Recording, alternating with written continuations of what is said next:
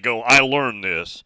Fans of all the major schools lament the heartbreaking losses in recruiting more than they relish the good news. Florida State had a very good class, but does KJ Bolden supersede the good news?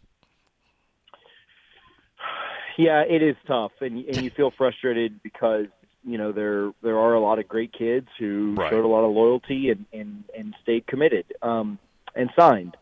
To me, you know, fans, you know, signing day is is the Super Bowl of the of of of your recruiting class, and so Yes. it's the day where you feel all of the emotion for for how you finish, right? Like it is it is a marathon, it is a race to to try and get to a, a good finish, and so I think that you want some excitement there at the end. You you want the uh, you want the big crescendo, right? Like at the end of the at the end of the party, and I I don't think it's taking away your excitement from the kids who signed because you celebrated and you were excited and you know I, I do YouTube videos and pre-writes and tweet threads and all those things when those kids commit. I, I'm not going to relive all of that excitement because they signed a piece of paper.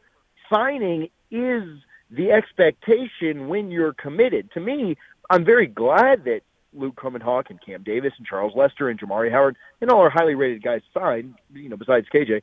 I, but that's the expectation. You said you were committed.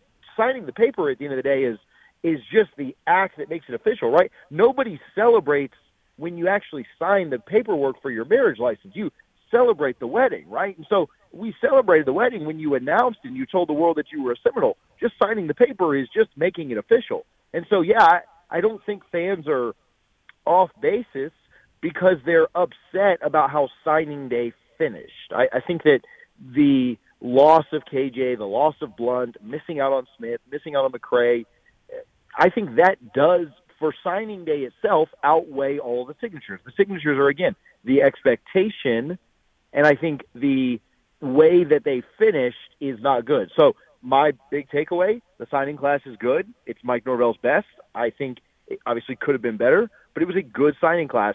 The day itself was an was an object failure. Like the day itself was a failure for the Seminoles yesterday.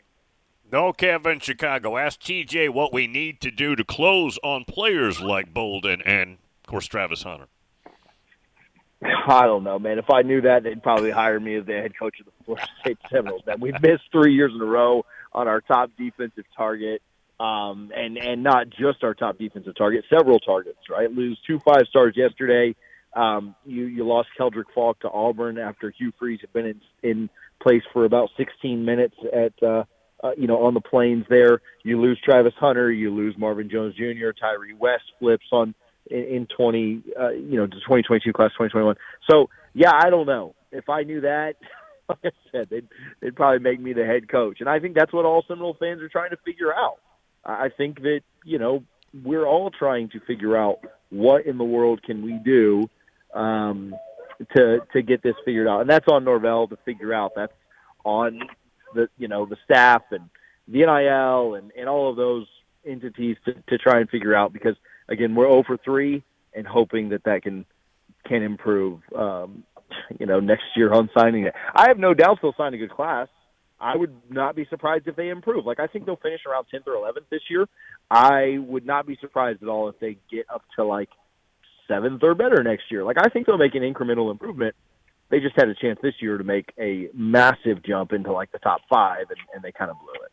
Marvin Jones Jr., that's the good news here recently. He's coming, uh, I'm going to say coming home where, where dad played, but are they not going to be as aggressive this year? Are the needs not as significant for them in the portal? I think they have less. I think they have less needs, but I still think the needs are significant. Right? Obviously, you you have to hit on a quarterback. Um, you know, you have to do better on the you know, at linebacker. You know, you're you're you lost your top two linebackers to the NFL. I guess they haven't announced yet, but they will. Uh, and your third best is in the portal.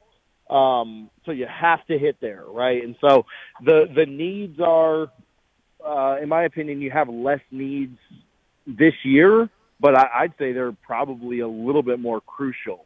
Um, when you look at quarterback, linebacker, you know, you pro- even with Jones Jr., you probably need another edge. I mean, um, you probably need an offensive lineman or two. You know, you thought you were going to get Jeremiah Smith. And Florida State had a ton of confidence up until Tuesday that they were getting Jeremiah Smith.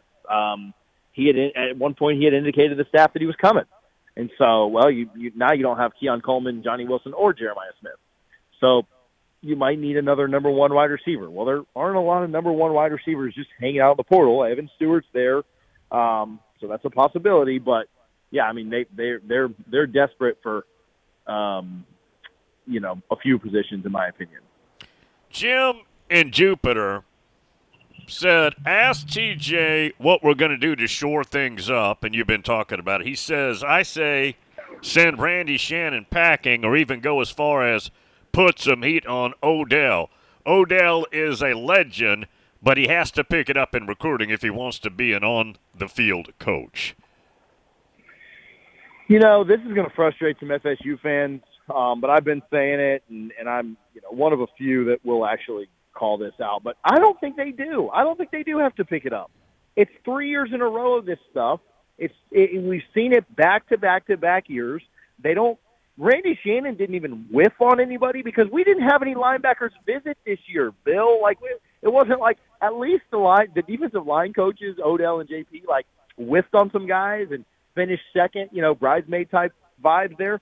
But Randy Shannon, to his credit, didn't even whiff on anybody because we didn't have anybody. We weren't even in it for anybody that was good. We signed one three-star linebacker, and it's our worst room on the field. Like it's not even close how desperate we are for that uh, position. So, you know, but this is not their first time doing it. This is not the first time that they have done this. It is three, four. I, I really try not to count, you know, Norvell's first class where he was on campus for six weeks. Like, I, it's hard for me to count that against him, right?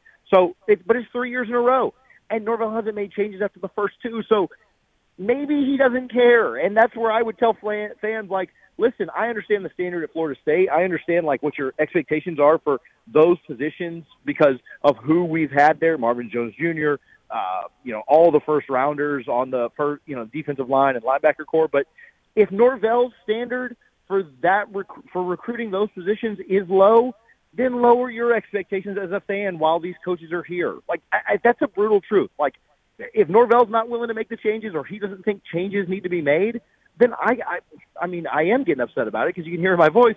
But why should fans be upset? You know, like if Norvell's okay with it, then that's just what we're going to get. We won't recruit those positions well, and we'll lean on development. And they do a good job of development. There's no doubt about it. But if that's the case, then we just don't expect all-star players at the recruiting level at at, at the, in the front seven. Just don't expect it, and then you won't be disappointed because Norvell's not disappointed because he's not making any changes about it. So who cares? Georgia Dog says down on the Emerald Coast, KJ Bolden said Kirby told him that he would not lose another player like he did last year. He says, I assume it was Caleb Downs who played incredible at Alabama this year. because he didn't mention him by name, but that's my assumption. He said NIL money also was freed up when they did not get Raiola. Yeah, I mean, yeah, I, I think it's, you know, coaches speaking coach speaking, Kirby is amazing. So this isn't like a shot or anything. But yeah, like I mean, he says he won't lose another player like that, and loses the best quarterback in the country in Nebraska. So I mean, you know, I I guess you know, like you you win some, you lose some, and yeah, I think that that's probably why. I mean, he wasn't going to hit on both of them, you know, and so if Raiola stays, then he probably would have gotten you know, or he would, he would have missed on KJ. So I don't know. I mean, convenient coach speak to me, and you know, that's at the end of the day, like another failure by this staff to not be prepared uh, for you know situations that that come along and, and arise like that. So yeah, I mean you know frustrating frustrating with that one, but I I feel like that's a, a tiny bit of coach speak by Kirby. Well, and this is not going to pacify anybody, but Florida State, a border state to Georgia, has always gone into Georgia, South Georgia, and further and when you're going after a Travis Hunter and KJ Bolden, there is going to be drama until the end. That's just, that's that world, right? Yeah. For sure. I mean, they called Luke Kromenhoek. They, they tried to get the quarterback that was Oh. committed, and he told him, "No thanks, I'm committed." So yeah, like that, it's never going to stop. And you know, you win some, you lose some. Like I mean, in a in a in a vacuum, the KJ thing is not really a you know you lose to Right. Georgia. Like oh well, it's the bigger problem because it happens year after year after year. Tell everybody how they can get your info. yeah, if you want to hear me complain more, you can check out Double Price Coast Law everywhere. Merry Christmas, Bill. All right, buddy. Thank you.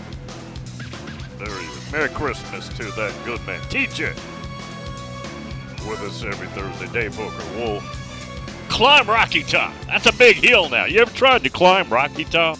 It ain't easy. We're about to do it. Omni Nashville Hotel.